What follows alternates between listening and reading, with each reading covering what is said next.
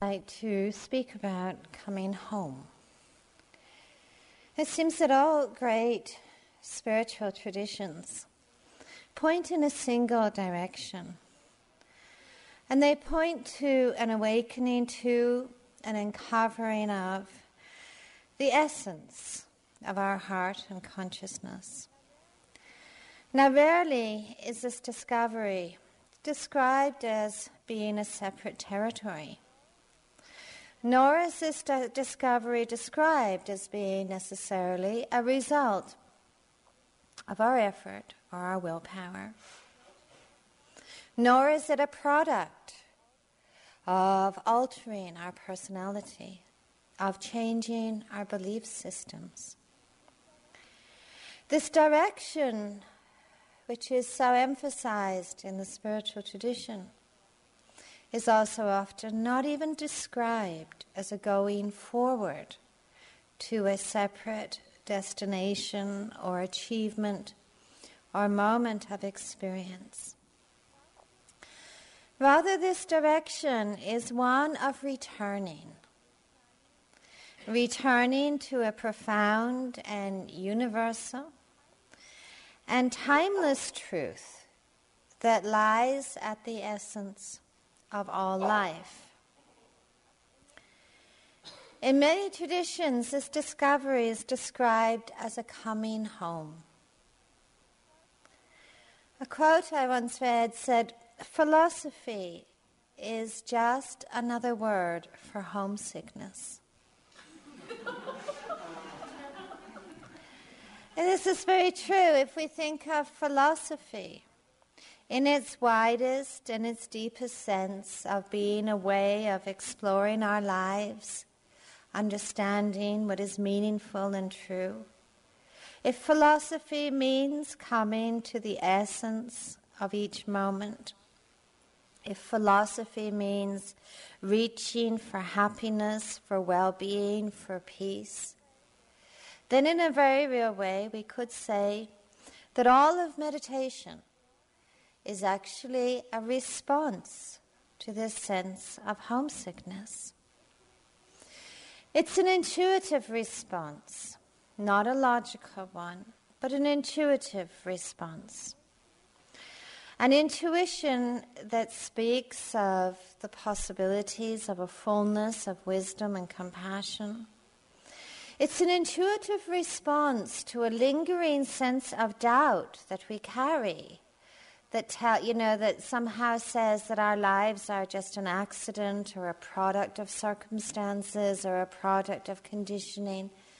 A sense of doubt in this, that there is actually something more true to our lives than just being an accident.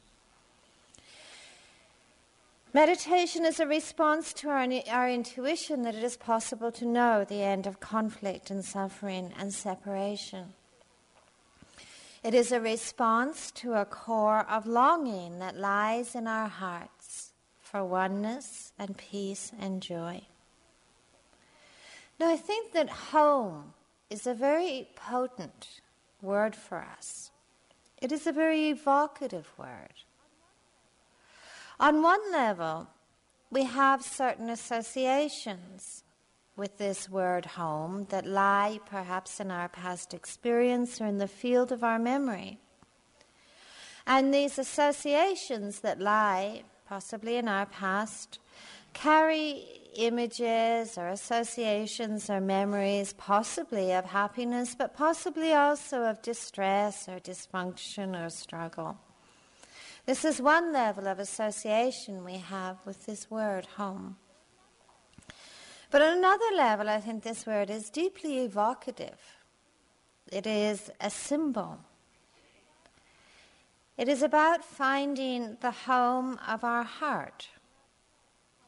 In that sense, home is more than just an address or a geographical location. But I think the phrase, being at home, being at home, carries with it associations, deep associations of ease and trust, of a place we can always return to. I think the word home is evocative have been an enduring place of acceptance and love and understanding, a place of safety without fear, a place where we can let go of pretense and striving and proving and simply be.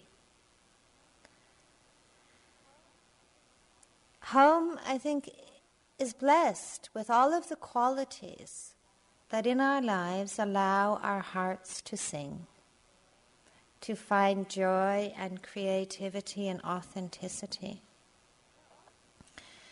Now, all of these qualities, all of these words actually describe the landscape, describe the home that we are seeking to rediscover and reconnect with in meditation. The outer landscape of a retreat and the forms that we use here are like the fingers that point at the moon. They offer an external sense of refuge and many symbols that point to a very much deeper inner awakening and understanding. We have, in the form of a retreat, for example, the symbol of our practice, the symbol of our community, the symbol of this place. And a retreat, I think, represents, in its very forms, a place of remarkable acceptance. This is something I always feel in awe about in retreats. It is a place of remarkable acceptance. That there are no demands, no one has to prove themselves, no one has to be special. Instead, there is a care and a support that is offered. We have the forms of our actual practice, which are very simple skills that we learn. And what do these skills do in our meditation? They return us to a place of discovery. They are the skills of wakefulness, of being present. But the transformation that we seek for comes through understanding, not through the guarantees of any form. There isn't any form or practice that guarantees understanding or transformation. Transformation is actually born of wisdom. It is born of commitment and patience, of an openness to learning, and the right spirit of compassion. These are the ingredients of transformation. In the simple skills of meditation, we are returned to ourselves and we are returned to the present moment. And what happens in that process is that our inner landscape, our inner life, becomes visible to us. We are revealed to ourselves. Everything. All of our secrets, all of the places sometimes where we feel shame or judgment, the places where we feel happiness and love, the places of fear or anger or greed or jealousy. We see them all. We see our capacity for condemnation and self-consciousness. But it's not bad news. That's the interesting part of this discovery. It's not bad news. Firstly, because we don't attempt to define ourselves by what we see.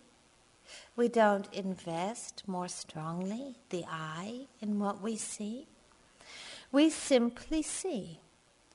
And we also begin to understand that for any transformation to happen, that first we must see. This is the basic ingredient of any transformation.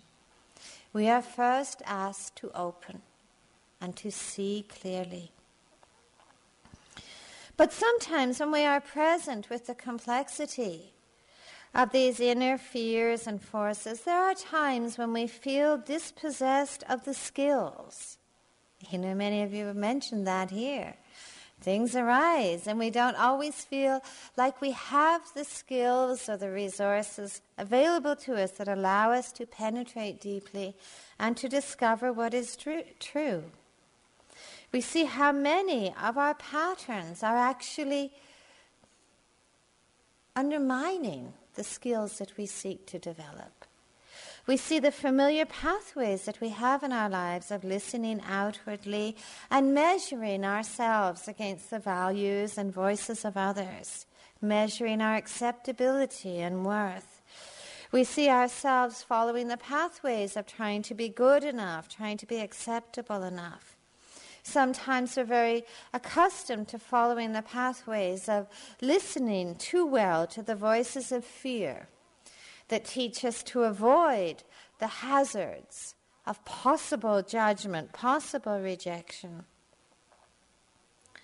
We sometimes are accustomed to believing very strongly in our reactions and the hierarchies of our values and beliefs and images.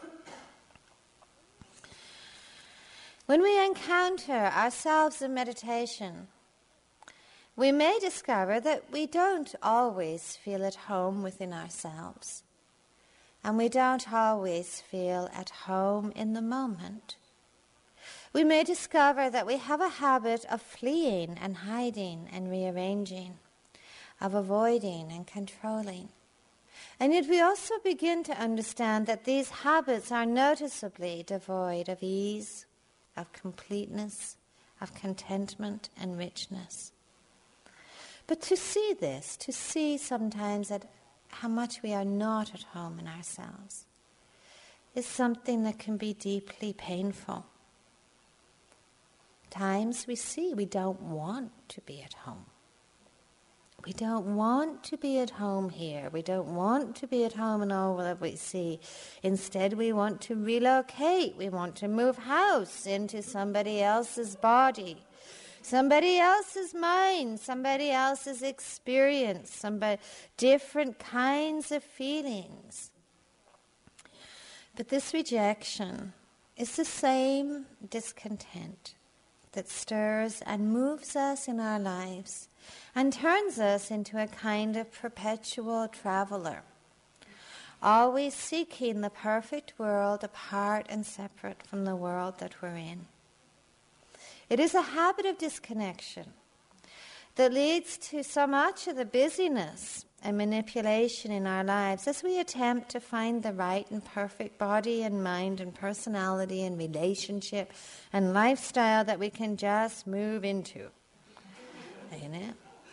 Too often trying to do that through adopting the voices and the beliefs and the attitudes of others. It is the restlessness of dispossession. It is true that in many ways in meditation we do actually move house. But we don't move into somebody else's house. We don't try and clothe ourselves with the attitudes and voices and beliefs and opinions of somebody else.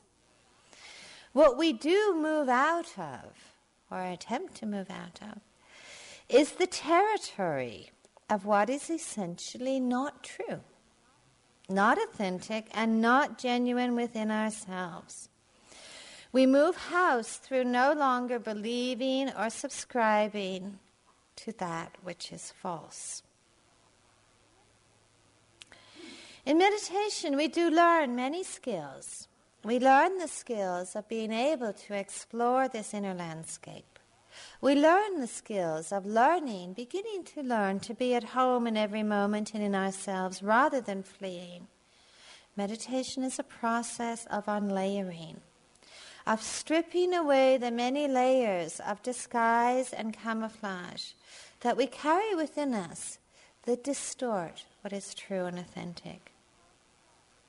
One of the first steps of that unlayering is that we very consciously end the habit of fleeing, and we cultivate the habit of befriending. We cultivate the habit of befriending. We do this all the time in our practice. We notice how many moments we jump away from this moment into fantasies, into plans, into past, into future, into the notice board, into sleep, the many, many mechanisms of avoidance we carry as we flee from ourselves. yet we begin to be aware that as we flee from this moment, we also flee from ourselves. And then in that fleeing from the moment and fleeing from ourselves, we do indeed make ourselves homeless. And in those moments of fleeing, there isn't actually any true resting place. There isn't actually any true contentment or true happiness. Instead, we find as we con- as we flee that it doesn't seem like there is a place of rest anywhere. Many times we try to convince ourselves that this is not true. You know, many times we can try to convince ourselves it would be good for us to flee. You know, it would be good for us to move away from the moment. But somehow we are not very deeply convinced.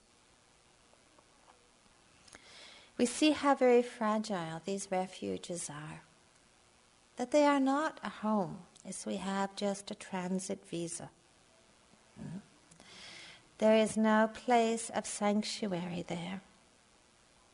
And underlying those flights are the judgment and the rejection, the disconnection of what is, and we come to know this.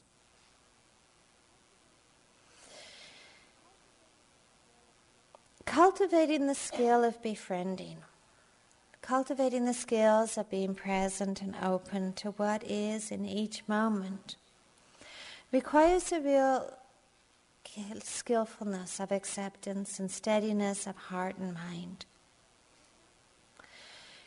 It is not easy. Often our quest to discover what is true and authentic is hijacked. It's hijacked by the voices of judge, the judge, the voice of the critic, the voice of the evaluator, the voice of the negotiator, the voice of the controller, the voice of the campaign manager, you know, the voice of greed, the voice of fear, the gra- voice of doubt. This clamor of this great variety of voices we carry within us, adopted from others and created through our own experience. That sometimes these voices carry tremendous weight, too often shaping our experience of this moment to fit in with an experience from the past. Now, in meditation, we begin to cultivate what in some traditions is called the great doubt. The great doubt. Now, this is not the little doubt, you know. This is not the little doubt of, oh, am I doing this right? You know, am I good enough? Or it's not the little doubt that paralyzes and debilitates us. This is the great doubt, the doubt of questioning, the doubt of exploring, the doubt of that is dedicated to discovering what is true. And that great doubt is a tremendous ally in our practice. When those voices of conditioning do arise that say, oh, I can't sit with this, you know, and I can't be present, when we see ourselves drawn towards our fantasies or our habit patterns, or when we see the voice of the judge arising or the voice of rejection arising, we recall this great doubt. We say, is this true? Is it true? Is it genuine? Whose voice are we listening to? Whose voice are we listening to? And this great doubt, this capacity to question, is an ally and a friend in the process of unlayering and disentangling. It is a voice that doesn't take us away from ourselves, but returns us to ourselves and to the moment. One dimension of coming home is that the, there is the willingness to set aside, through questioning, our constructions and our stories. That instead of making our home in our stories and all of the contents of our experience, our judgments, our images, we make our home instead in seeing. We make our home instead in questioning. Now, I would say that this is no small step. This is the most major and radical shift in meditation. When our home is no longer in the contents of our experience, but when our home is established deeply and powerfully and trustingly in seeing and in questioning. It is a shift that is cultivated through creative disbelief. As one person once said, when nothing more can fall away than that which remains is true. There may be quite a bit to fall away. Mm-hmm. Now, all traditions have symbols and images that represent this rediscovery and returning to what is true. In the Zen tradition, there is a very profound series of pictures and poems that represent this journey of homecoming, which I'd like now to talk about. They're called the Ten Ox Herding Pictures. They describe a spiritual journey of discovering what is true and authentic. The spiritual journey is described as a pilgrimage and portrayed, the spiritual journey is portrayed as a search for the elusive ox that is roaming wild in the forest. The elusive ox represents our true nature. The elusive ox represents the essence of all life. I have to change the language in these poems, by the way. The herdswoman represents the seeker. The first picture in the ten ox herding pictures shows a woman with a face turned to look behind her. Her body is pointed one way, her face is turned to look behind her. She is seeking the ox. And the poem says, the ox has never really gone astray, so why search for it? Having turned her back on her true nature, she cannot see it. Lost in confusion, she has lost sight of the ox and finds herself confronted by a maze of crisscrossing paths.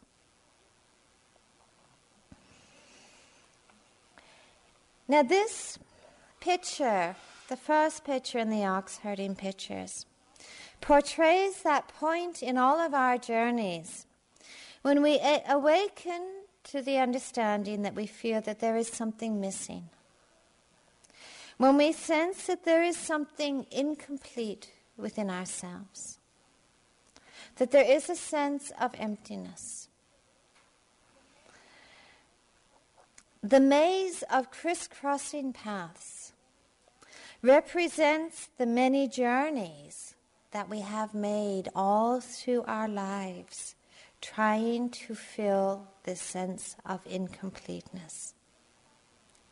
The maze of crisscrossing paths also speaks about the confusion that we often encounter, trying to find a way through this maze of paths. It represents and portrays the feelings of desperation and frustration we have felt in our lives as we discover that the wholeness that we seek for has not been found and not been answered through the endless journeys we have made of wanting, succeeding, having, and becoming. It is an awareness of estrangement, an awareness of being estranged from ourselves, an awareness of homelessness. The second picture is called Seeking the Ox.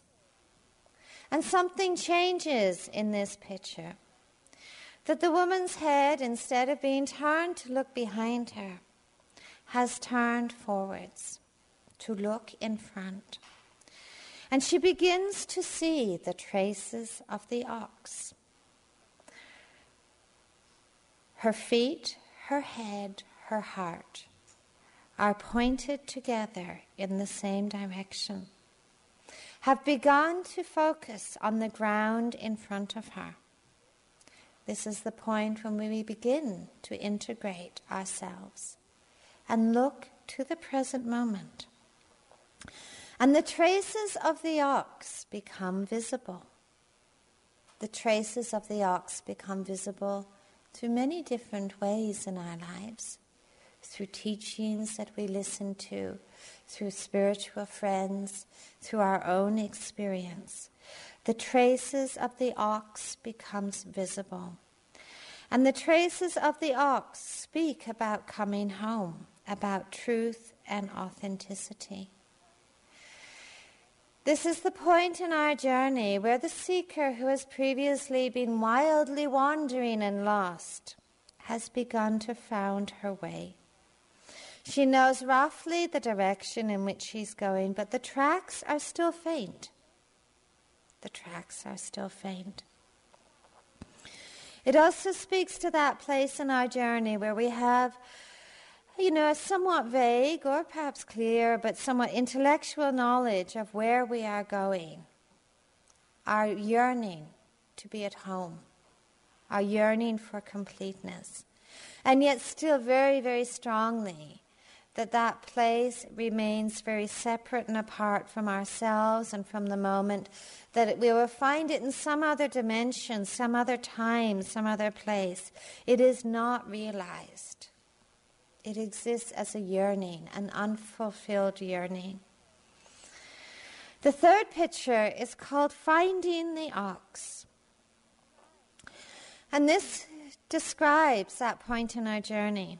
When we begin to move from a place of intellectual knowing to a place of greater conviction and to a place also of direct experience, where we turn more closely to each moment as a place of discovery, where we turn more closely to every moment we are in as the place where we will find the ox.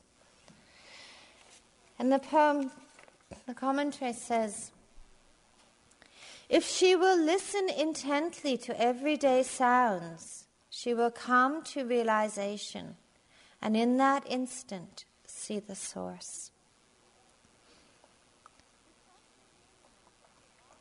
We suddenly realize that the ox is not going to be discovered in some other moment. Through, perf- through fixing ourselves, through altering, through modifying, through controlling, through rearranging, we suddenly begin to realize that that which is true has to be, if it is true, will be found in every moment, in every voice, in every movement of our mind and world. And the commentary goes on to say, The nighting- the nightingale warbles on a twig. The sun shines on the willows. There stands the ox. Where could it hide?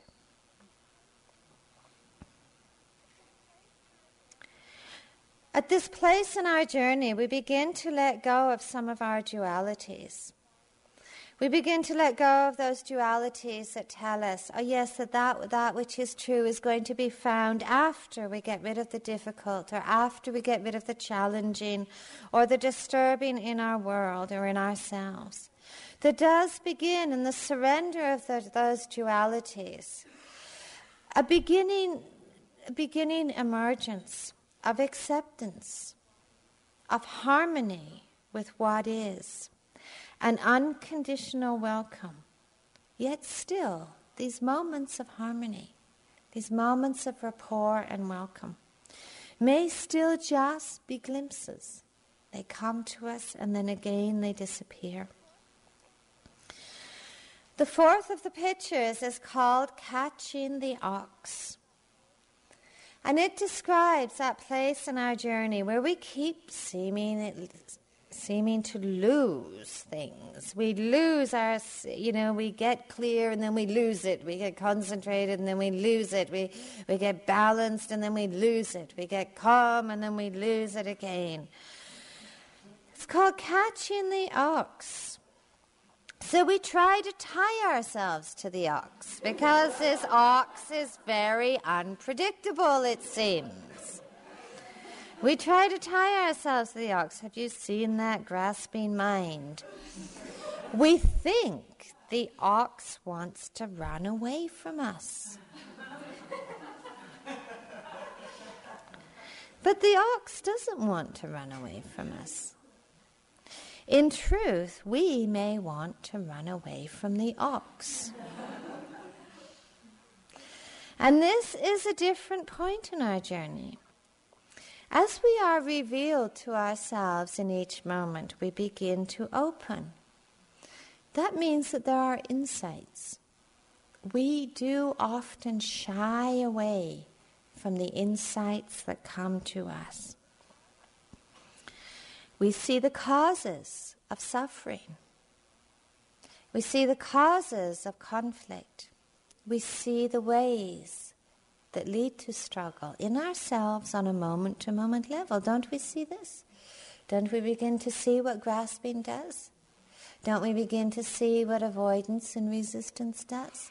Don't we begin to see what what our, our subscribing to our habit patterns does? We begin to see this. It's very, very clear. How can we not see it? It's staring us in the face. But there is a part to insight that we don't always want to welcome. And that is the part that insight raises some very real questions. Insight has implications. That's really interesting. Insight has implications. Insight's not just some nice little revelation that we then store away in the filing cabinet, you know, to pull out at some future time to kind of ponder on or gloat over. Insight, real, true insight, genuine insight has real implications. One of those implications might be, do we really have to change our lives? You know, in the light of what we see to be true, in the light of what we see as being the pathways that lead to happiness and well-being, in the light of seeing what causes suffering and causes confusion, do we, does that mean we have to really change our lives and our way of being in this world? In the light of understanding was, what, what is true, does that really mean that we have to forgive the person we dislike? Does it really mean that we have to let go of those things that we grasp and crave so deeply? Well, yes. Simple answer here. Yes. Yes, it does mean that. Insight is not passive. Insight liberates. That is the only purpose of insight, is to liberate. If it doesn't liberate, it's not insight.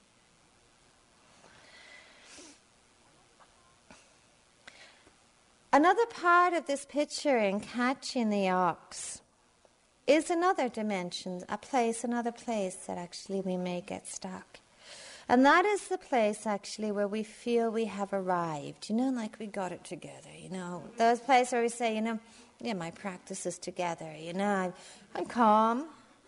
You know, I'm steady, I'm peaceful, now I'll retire. It's that place we think we've got it.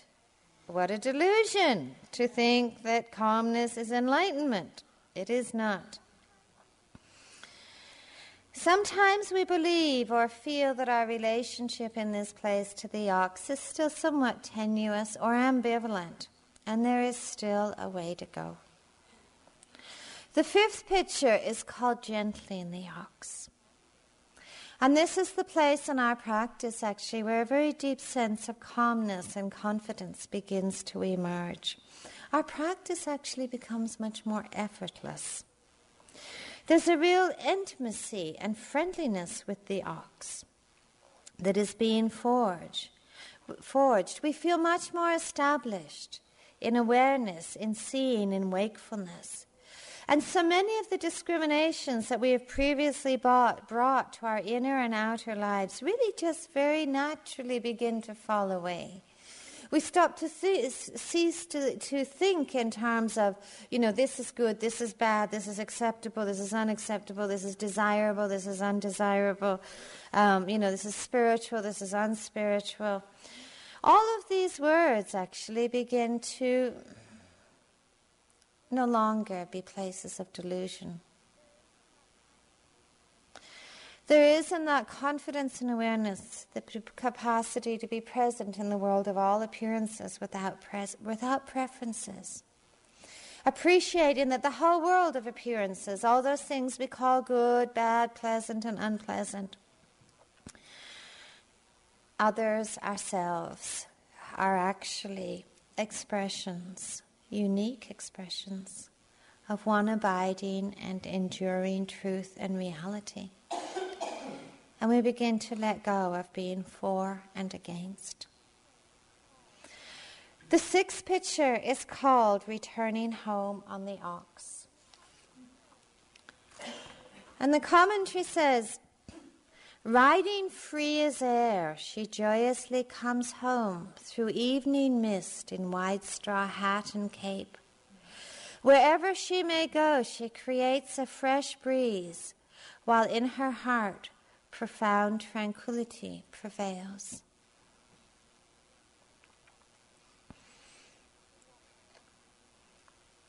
This is that place in our journey where we begin to embody in all of our life our understanding of what is true and authentic, where we are deeply rooted in the world and deeply rooted in wisdom. It is that phase in our practice that I spoke about the other evening of wise choicelessness. Well, all of our actions, all of our speech, our choices and directions are guided very naturally, very organically by insight and by compassion. Yet still, even in this phase, there can be a subtle sense of illusion at play because she is on the back of the ox. There is still the subtle experience or the subtle perception of the ox as being separate from ourselves. The seventh picture is called Ox Forgotten. And in this picture, the ox has disappeared. There is not two but one. And only on the ox was the herdswoman able to come home. But now that she has returned, home is actually everywhere. What has disappeared in this picture is the sense of going somewhere, the sense of reaching, the sense of moving towards something. The ox has symbolized our true nature in the midst of confusion and separation. But now that home has been reached, meditation becomes the natural activity of our lives, whether we are walking or breathing or working. That all things become a celebration of truth, and we are at home in all things, with ease, with contentment, with completeness. There is in this phase of our journey a sense of nowhere to go and nowhere to return to, because home is everywhere. There are no dimensions to being at home. There is that sense of freedom in being anything, in doing anything. The capacity to do all things and be anyone without ever losing sight of our original nature. The eighth picture is called both Ox and Self Forgotten. The herdswoman has also disappeared. This is a picture of a circle holding empty space. It is holding empty space. It is form and it is emptiness. There is no self, no one, no thing in the circle, and yet there is everything and all things. It portrays the undivisible nature of truth. That in realization that there is not one, not anyone, to experience or know it. that there is not an abiding anywhere, not even in truth. The ninth picture is called Returning to the Source. And in this picture, what is shown is a very beautiful landscape. It's a beautiful picture of mountains and pine groves and waves and wind. And it shows the timelessness of awakening. That awakening never relied upon someone to experience it. The truth actually never relied upon someone to awaken to it. That truth is timeless, the absolute, the unconditioned, has no boundaries within time.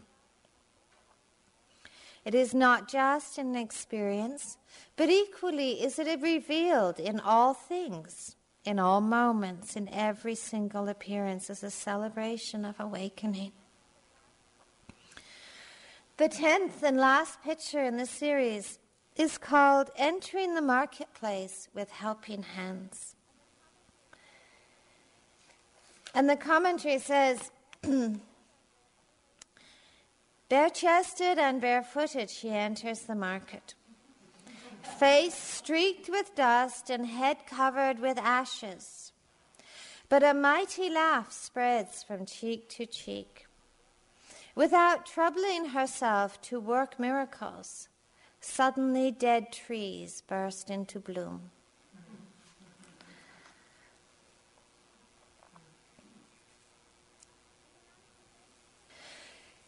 She's an unconventional person.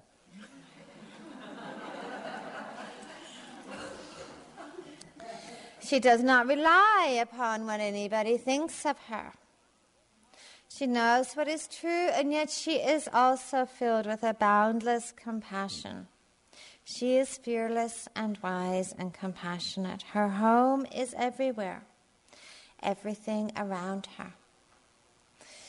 In that presence of truth, everything, even the dead buds on the trees, begin to bloom. And yet she makes none of it happen. Our coming home is a spiritual journey. It is our path. There are many phases that we all pass through, shadows that we meet. There are highs and lows. And yet we also carry within us, even through all those phases, almost an instinctive homing instinct. In our own journey, it is a journey of many seasons, many, many seasons. There is spring and autumn, winter and summer. There are so many different seasons. And sometimes we don't always want to be in the season that we're in. But I think what we need to appreciate is that there is a reason we are in the season we're in, and that there are lessons we need to learn there. And there is no wisdom in impatience to say, I should be in a different season. We will be in a different season when we have learned the lessons we need to learn in the one we are in. But to learn those lessons also is not a passive thing, is it? To learn those lessons asks a tremendous amount of us. It asks a profound commitment, a very profound sense of inspiration, that quality of great doubt, the willingness to be unconditionally present, and above all, a profound sense of devotion.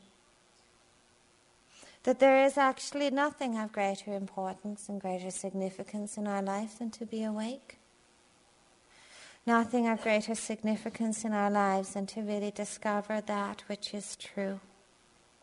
And yet, with that devotion, there is also patience, realizing that sometimes we have only a fledgling, fledgling little attentiveness, and yet we're taking care of it.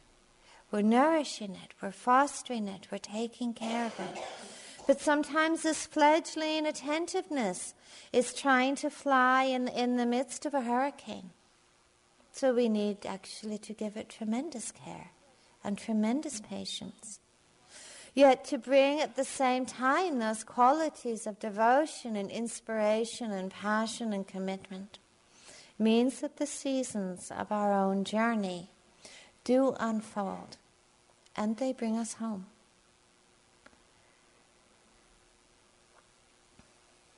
May all beings deepen in understanding.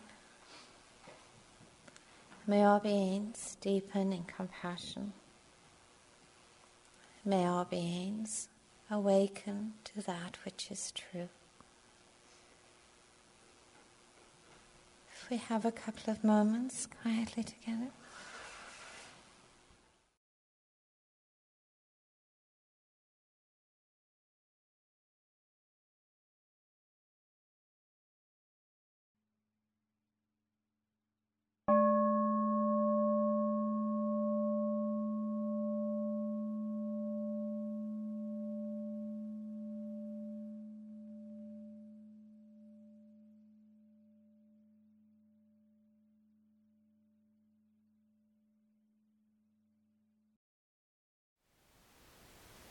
Thank you for listening.